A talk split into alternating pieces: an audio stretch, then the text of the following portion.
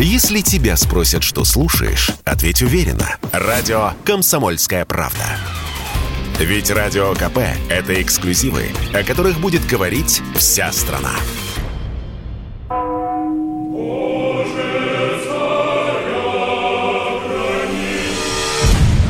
Похитители веры. Сто лет разграблению церкви. Спецпроект. Часть первая. Вообще отношение к русской православной церкви у очень многих выдающихся русских писателей и мыслителей было сугубо отрицательное. Владимир Познер, журналист.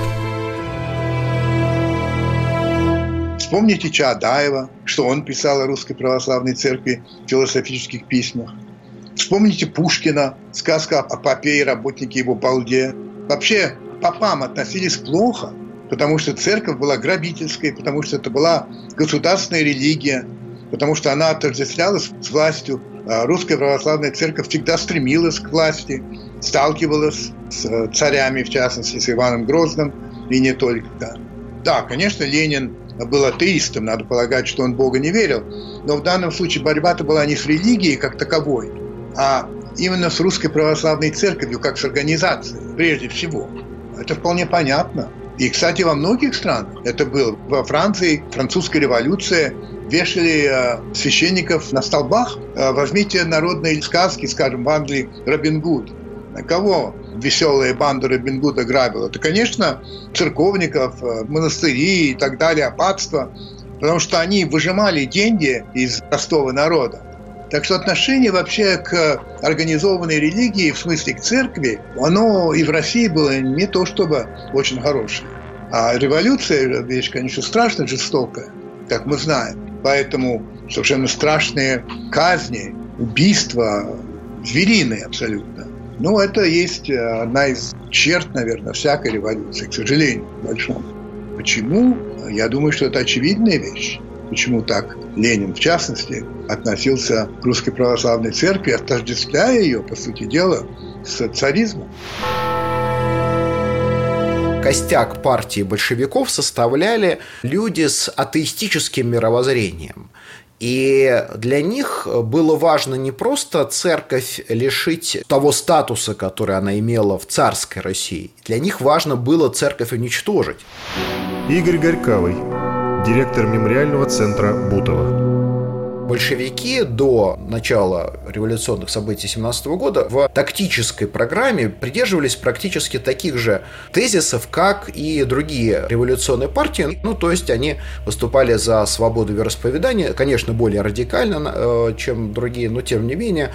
И, конечно, они говорили о необходимости отделения церкви от государства в смысле того, что церковь, она должна обрести полную самостоятельность, независимость, но и одновременно лишиться, конечно, государственной поддержки поддержки, как это, в общем-то, понимали и в большинстве своем эсеры, меньшевики, и, в общем, в этом случае был некоторый консенсус революционных партий. Но после того, как власть в стране была большевиками захвачена, а позже узурпирована, после того, как было э, разогнано учредительное собрание, казалось, что пришедшие к реальной власти большевики, они не просто хотят добиться некоторых либеральных реформ в этом направлении. Они не просто хотят церковь отделить от э, государства, они хотят церковь уничтожить. И хотя, конечно, сами большевики в э, пылу борьбы за власть и в ходе гражданской войны отнюдь не всегда эти вопросы рассматривали в первоочередном порядке, но была одна принципиальная разница между большевиками и другими революционными партиями,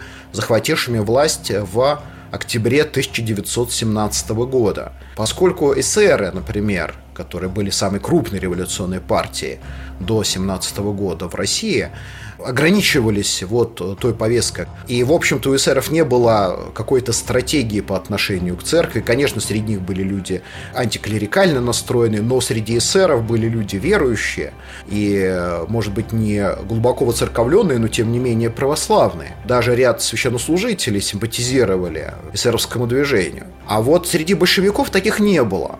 Большевики были партии идеологического типа. У них э, существовала определенная доктрина, и эта доктрина восходила к манифесту коммунистической партии Маркса и Энгельса, и в радикальном течении социалистической мысли, которое этот манифест представлял, места для религии Бога не было вообще. То есть костяк партии большевиков составляли люди с атеистическим мировоззрением.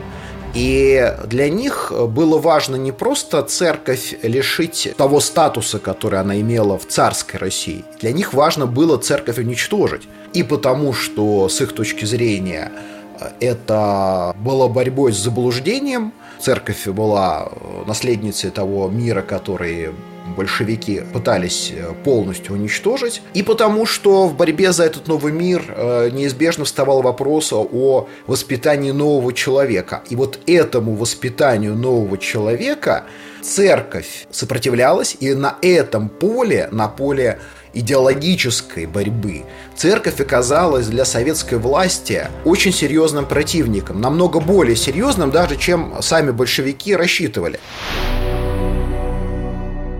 религиозность в 1920-е годы, которые на самом деле были, вопреки расхожему мнению, действительно расцветом религиозности, которого не было никогда в истории и сейчас даже нет.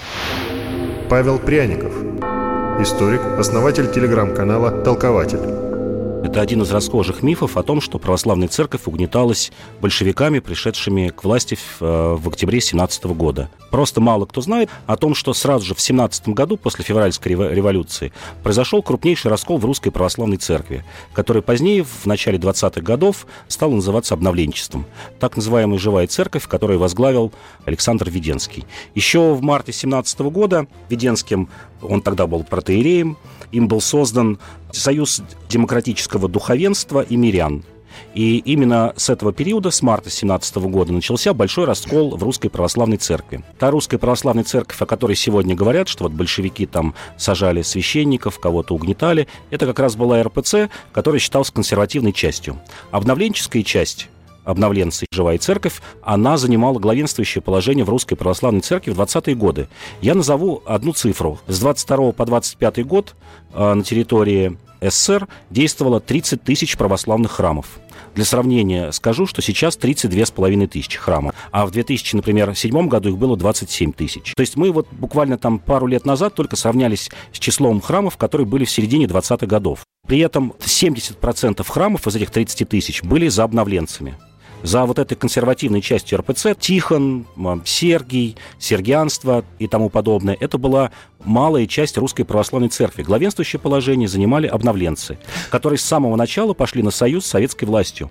Э, говорили о христианском социализме, о том, что наконец-то русская православная церковь возвращается к истокам христианстве, о том, что надо помогать бедным, больным, страждущим, о том, что очень э, важно идти в народ – важно а, обновлять саму церковь и жить по тем канонам, которые вот Иисус Христос завещал э, в своем учении. Я скажу так, били по всем церквям, но бить начали с конца 20-х годов, с начала 30-х годов. Где-то до 27-28 года по-настоящему серьезных гонений на, не только на православную церковь, а и на другие религиозные течения в СССР не было. Даже то, что иногда у нас там говорят, что вот кого-то сажали, э, действительно сажали, сажали по статьям, никаких троек там сталинских не было, статья была контрреволюционная деятельность, никуда не деться, время такое было. Кого-то сажали за хищение, кого-то сажали за хулиганство, вплоть до этого было. Но еще раз повторю, что количество храмов православных было 30 тысяч, и все кадры, которые нам показывают, там скидывают колокола, э, взрывают церкви, это началось уже при расцвете сталинской власти. Если серьезно так вот говорить, это где-то 31-32 год, начало серьезных гонений на православную церковь, которая задела в том числе и обновленчество. Один интересный факт о том, как воспринималась тогда церковь. Вот у нас сейчас очень часто показывают кадры, как взрывали храм Христа Спасителя, но мало кто знает, что храм Христа Спасителя был главной церковью обновленцев. Они проводили в них свои поместные соборы. И когда взрывали храм Христа Спасителя, многие православные говорили, ну, наконец-то, слава Богу, взорвали вертеп вот этих вот обновленцев. Не обоснован тот взгляд, что какой-то раскол возник ранее событий 1922 года. Юлия Бирюкова, кандидат исторических наук, ведущий научный сотрудник Санкт-Петербургского государственного университета. Именно на отношении духовенства к изъятию церковных ценностей планировалось расколоть, в общем-то, церковь. в качестве острого момента использовалось отношение, к которому может вызвать острый конфликт, и, собственно, это будет облегчать дальнейший раскол церкви. Если мы говорим про обновленчество, то это, конечно, явление, которое возникло в 1922 году. То есть это общее место у специалистов, которые занимаются этой тематикой. Но я подозреваю, что имелось в виду в 2017 году. Скорее всего, э, имелось в виду явление так называемой церковной революции. Но это, конечно, еще не раскол. Там, да, шло активное низовое такое правотворчество приходского духовенства и мирян. Достаточно так, такие бурные события, бурные обсуждения различных вопросов церковной жизни на съездах духовенства мирян – иногда высказывались и какие-то крайние позиции, но, тем не менее, никакого раскола не возникало. Все-таки это было такое обсуждение внутри церкви.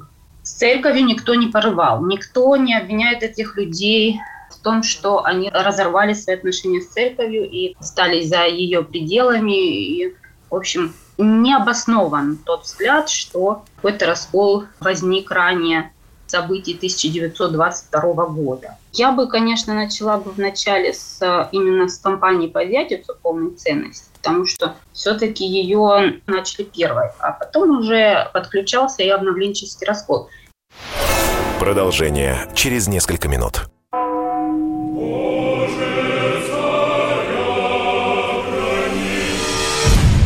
Похитители веры.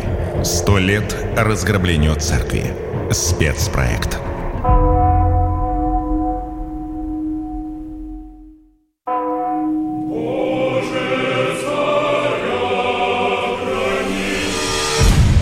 Похитители веры. Сто лет разграблению церкви. Спецпроект. Часть вторая. Во многих церквях в конце 20-х годов, например, вместе с иконами висели портреты Ленина и Сталина. Павел Пряников, историк, основатель телеграм-канала «Толкователь». Как раз РПЦ, скажем так, реакционная часть, взрыв храма Христа Спасителя даже приветствовал. Например, были такие викторианцы, последователи епископа Виктора. Образовались они в 27-28 году. Это такая катакомбная церковь фактически, которая не воспринимала советскую власть, не воспринимала даже сергианство. Сергий, который пошел на союз э, с большевиками. Вот они как раз приветствовали, например, взрыв храма Христа Спасителя. Но исключать начали с КПСС. КПСС у нас появилась в 50-х годах. Конечно, в это время исключали, потому что считали, что религия – это такой пережиток, это мракобесие, это некая такая сущность, которая уходит из жизни советского человека. Это да. Но в 20-е годы на это нормально смотрели. Например, в 20-е годы обновленцы даже приветствовали, когда ходили коммунисты в церковь. У них была одна из целей о том, чтобы сделать клир, то есть священнослужителей, именно пролетарским, только из, из рабочих и крестьян и желательно коммунистов. Какому теперь Богу молишься? А у нас Бог один. Ленин.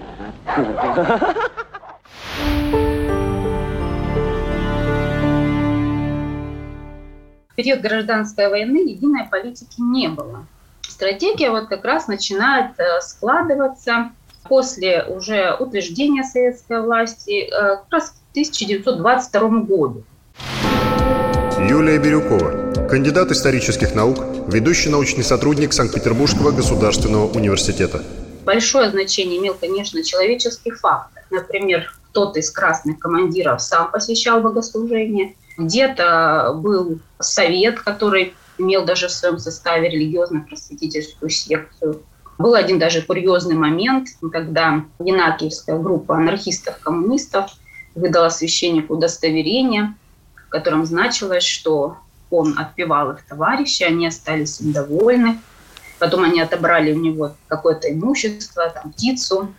И в заключение они просили других товарищей этого священника не обижать. Человек он хороший. Церковь и государство э, в регионах были разведены, по сути, по разные стороны баррикад, и элемент всякого сотрудничества исключался.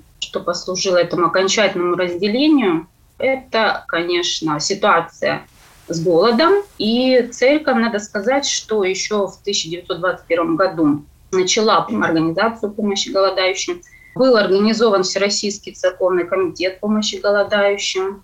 Патриарх Тихон обратился буквально с мольбой о помощи в своих воззваниях и народам мира православному человеку, главам отдельных христианских церквей, просил помочь голодающим по Волжье. И государство это все поначалу поддерживает, а потом мы видим, как политика меняется, как сворачивают и запрещают всю эту деятельность. А советское правительство отвергает вообще все общественные инициативы и заявляет, что э, помощь ей не нужна, что она сама справится в данной ситуации. Но э, церковь э, продолжает оказывать помощь голодающим.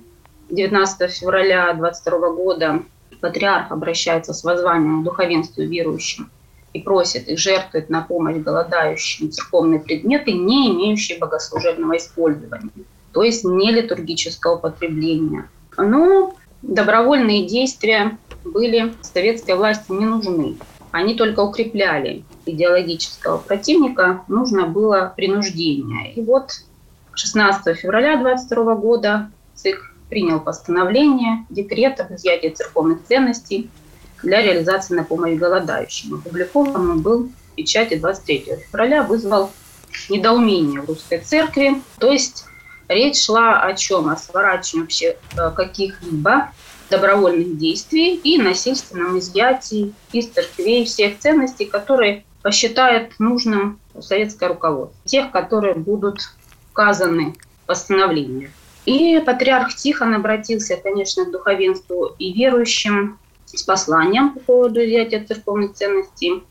Он сказал, что на нужды голодающих можно жертвовать все, кроме предметов богослужебного назначения – а, речь шла о евхаристических сосудах главным образом, потому что с точки зрения церкви это является святотатством. Ну, надо сказать, что и народ отреагировал на уже попытки непосредственного изъятия из церквей очень негативно. И проявилось это в виде стихийных народных волнений, Народ встал на защиту ценностей, потому что он считал их народным достоянием. Компания была, конечно, настоящей провокацией. Она спровоцировала народ на защиту церковных ценностей, даже ценой собственной жизни. Ленин настаивал на том, чтобы снова прийти и снова изъять то, что церковь не пожертвовала. Большевики стали настаивать на том, чтобы изъять у церкви богослужебные сосуды. Игорь Горьковый, директор мемориального центра Бутова. Вот есть, например, в то время в церкви икона. Она имеет драгоценный оклад или на ней висят украшения, некие обетные дары православных верующих. Церковь разрешила этот драгоценный позолоченный оклад снять, эти украшения снять, отдать фонд э, помощи голодающим. Но в церкви есть набор евхаристических сосудов. Это чаша, это лжица, это дискос. Эти э, сосуды имеют значение, потому что именно с помощью этого набора евхаристических сосудов совершается главное таинство православной церкви – Божественная Евхаристия. На самом деле они не стоят из чистого золота, они позолочены всего лишь, но тем не менее это э, воспринималось, конечно, людьми и сейчас, и э, в то время не как э, материальная, а как духовная ценность. И для церкви это принципиально, потому что к этим сосудам по нормам канонического права православной церкви не имеет права прикасаться рука мирянина, даже мирянина только священнослужители и только для того, чтобы совершить таинство тела и крови Христова. И вот теперь э, на местах дается команда изымать эти сосуды на глазах верующих. Иногда это происходит так, что представители власти входят буквально в алтарь во время совершения богослужения и отнимают у священнослужителя на глазах верующих людей эти евхаристические сосуды. И вот именно такое поведение, безобразное поведение комиссаров привело к тому, на что Ленин, собственно говоря, и рассчитывал. 15 марта 1922 года восстание вспыхнуло в городе Шуе.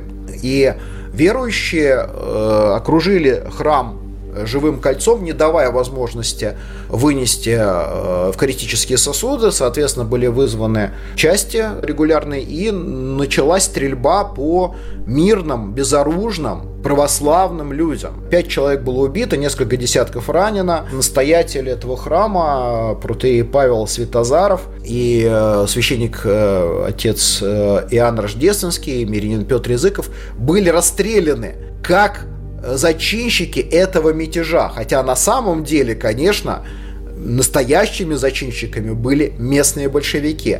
И вот, с одной стороны, церковь не может здесь пойти на уступки, а большевики это знают, они специально поэтому так и строят свою репрессивную политику. И действительно, 28 февраля 22 года патриарх Тихон, когда обращается к людям с призывом жертвовать все на помощь голодающим, он, тем не менее, оговаривает, что нельзя жертвовать те сосуды, которые предназначены для совершения таинства.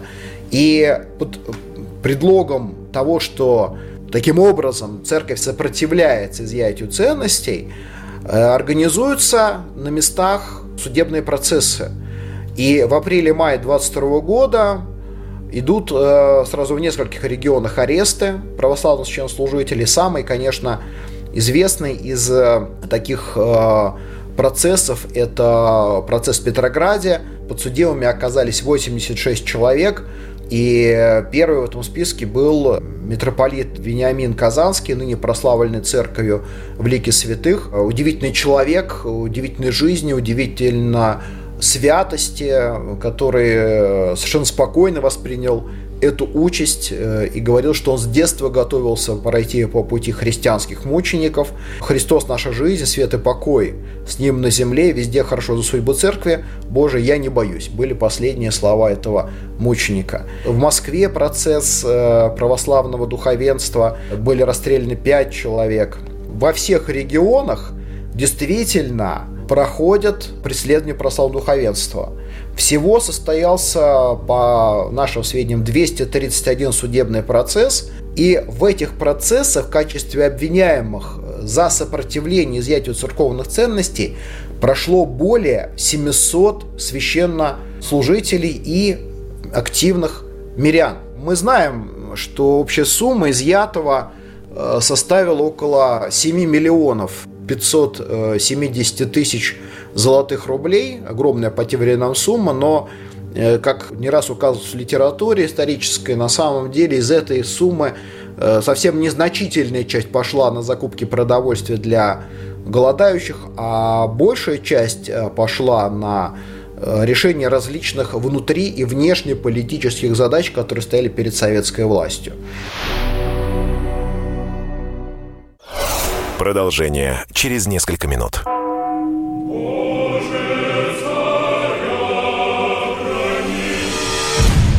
Похитители веры. Сто лет разграблению церкви. Спецпроект.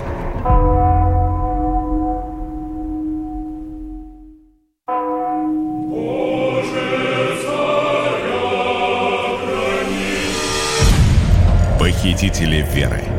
Сто лет разграблению церкви. Спецпроект. Часть третья. 1922 год от Рождества Христова – это год официального и триумфального наступления советской власти на церковь. Николай Сванидзе, историк, журналист.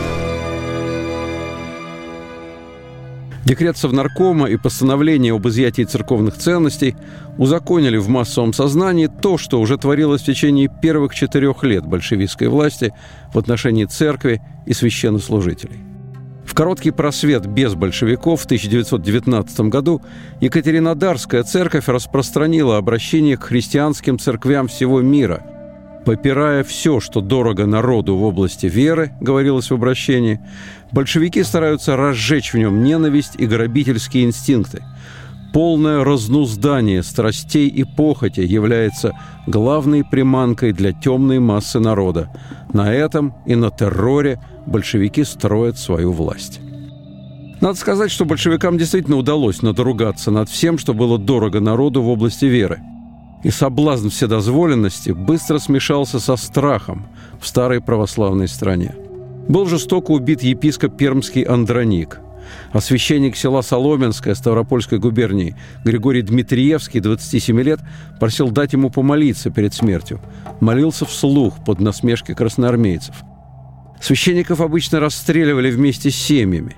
Перед этим обычно приходили с обыском, требовали, чтобы угощали, спиртное приносили с собой. Обыски проводились красными воинскими частями при участии местного населения – Осквернение храмов производит на основную массу населения абсолютно разлагающее впечатление. Церковные облачения идут на штаны, на юбки платья, на попоны для лошадей. Лампады разбивают, масло разливают, свечи топчут. В нижнем ярусе иконостасов иконы обычно выбиты, очевидно, ногами. Особый шик – вывозить награбленное на подводах через святые ворота. Строго говоря, это неудобно, так как вратам ведут ступени, но Безумие не терпит практичности.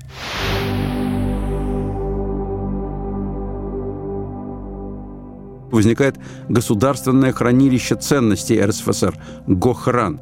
Его появление сопровождается декретом об изъятии благородных металлов, денег и разных ценностей. Учреждение размещалось в центре Москвы в бывшем здании судной казны, оборудованном специальными подземными галереями. В чрезвычайных ситуациях они могли затопляться водой – Всякая вещь, попадавшая в Гохран, независимо от ее художественной ценности, могла быть превращена в лом и продана. По поводу лома в семье Троцких возник конфликт. Троцкий рассматривал ценности в массе, пудами и каратами, как платежное средство. Его жена полагала, что предметы искусства выгоднее не ломать, а продавать зарубежным музеям. Изъятые в 1922 году церковные ценности серебро составляло а, в изъятых ценностях 86%, а все это пошло на чеканку монеты в связи с реформой денежного обращения. Юлия Бирюкова, кандидат исторических наук, ведущий научный сотрудник Санкт-Петербургского государственного университета. Еще во время изъятия церковных ценностей это все планировалось отправить на Петроградский монетный двор. Они заботились о сохранности этих ценностей, их э, всячески мяли, сгибали, утрамбовывали пудовыми гирями. А вообще в 1922 году была очень страшная инфляция. Все цифры в документах идут в миллионах, миллиардах. Страну постиг кризис денежного обращения. Дензнаки э, в это время теряли по несколько процентов в день. Появилась идея выделить неприкосновенный золотой фонд. Советское правительство э, создало твердую валюту за счет изъятых церковных ценностей и таким образом укрепляла свою власть. Количество изъятого в целом, в общем, разочаровало советское руководство, которое считало, что у церкви на порядок больше сокровищ в закромах, но это оказалось не так. Что-то продавалось, конечно, не только за рубеж, продавалось и различным э, советским учреждениям. Например, некоторые облачения были проданы в Большой театр на 1 октября 1923 года сумма вот всего да, изъятого оценивалась 17 миллионов золотых рублей. Отчасти, кстати, средства пошли на раскол русской церкви. Вот эта идея власти, натравить одну часть верующих на другую часть верующих, она активно воплощалась в жизнь. Игорь Горьковый, директор мемориального центра Бутова.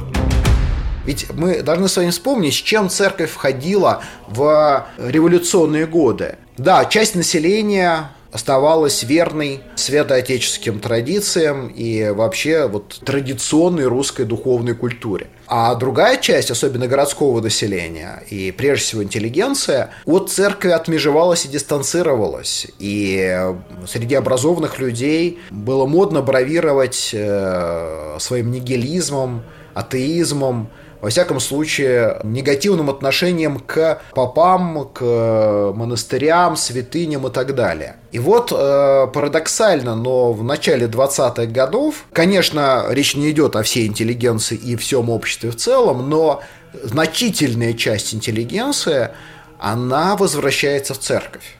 И не последнюю роль в этом, конечно, играет поведение священнослужителей на открытых процессах, поскольку большевики надеялись превратить эти открытые процессы в способ пропаганды своих идей, и они хотели, э, указывая на то, что церковь, вот, вот люди голодают, умирают, а церковь не отдает свои ценности. Товарищ Ленин сказал, нет никакого Бога. И надеяться голодным рабам не на что, кроме как на свои силы. Это была очень э, грубая, но, как э, большевикам казалось, вполне рабочая агитка. И это не сработало, потому что, во-первых, люди стали разбираться э, больше в том, что советская пропаганда и реальность вещи далеко не одинаковые. Кроме того, мужество, мужество людей, открыто защищавших свои взгляды, пошедших на смерть, потому что среди, например, вот э, группы питерского духовенства э, не было людей, на, на появление которых, конечно, власть рассчитывала, на тех, кто бы вот сорвал с себя крест и сказал, нет, я вот отказываюсь от э, своего сана, я целиком полностью согласен с теми обвинениями, которые против меня выдвинуты. Таких предателей не нашлось. Но очень важно было, чтобы они появились. Без этого авторитет церкви дискредитировать и уничтожить в глазах массового зрителя было невозможно. То есть получалась парадоксальная вещь. Церковь получалась уничтожать, но не получилось дискредитировать. Парадоксальным образом ход истории показал, что эта репрессивная политика и непосредственно провокация, связанная с изъятием церковных ценностей, в 22-23 году не э, позволили власти решить главную идеологическую задачу, которую власть перед всей этой кампанией ставила. Церковь не исчезла, церковь э, была в значительной степени, конечно, уничтожена физически, но она укрепилась морально. Ход истории покажет, что советская власть, э, а церковь продолжит существование. Если сравнивать с ситуацией, которая была у РПЦ, конечно, евреи и мусульмане пострадали намного меньше. Александр Каргин, директор программ Московской хоральной синагоги. Если говорить про евреев э, во времена гражданской войны, то Основные проблемы возникали со стороны петлюровцев, махновцев и Белой армии. Я сейчас говорю о погромах, которые происходили во времена гражданской войны. Соответственно, 18-22 год. На вот эту часть приходилось где-то 90% погромов. Если мы говорим о большевиках, то это где-то там 10% погромов, и поэтому ну, это, это была меньшая часть. У мусульман был примерно похожий вариант на евреев, то есть тоже что-то разрушалось, тоже, конечно, были э, определенные гонения на каких-то мул и так далее, но опять же, поскольку э, в тот исторический период мусульмане численно очень сильно уступали православным, давление на них также было ну, несравнимое с ситуацией с РПЦ. Православных было много, РПЦ была сильной структурой, э, боялись, что РПЦ будет как-то воздействовать на народные массы, и поэтому в отношении них принимались какие-то меры. Когда мы говорим именно про религиозных евреев,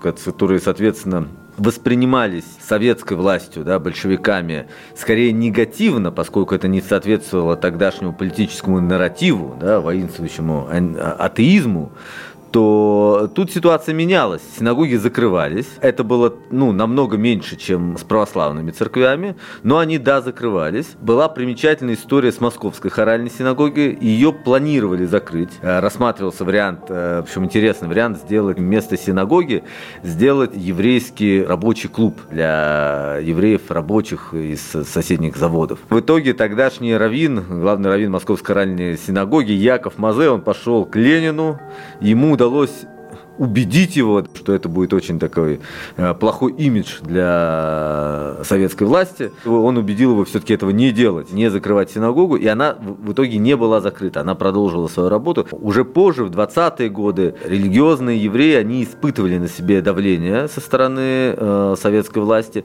э, именно из-за, то есть не из-за того, что они евреи, как раз антисемитизм в 20-30-е годы да, э, в Советском Союзе в сравнении с Российской империей, он резко пошел на спад.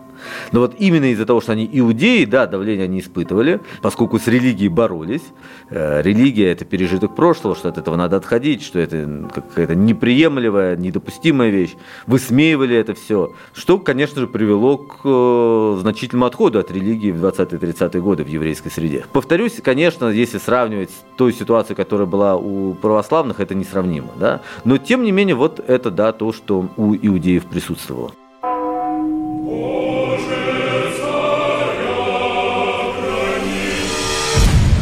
Похитители веры. Сто лет разграблению церкви. Спецпроект. Если тебя спросят, что слушаешь, ответь уверенно. Радио «Комсомольская правда». Ведь Радио КП – это эксклюзивы, о которых будет говорить вся страна.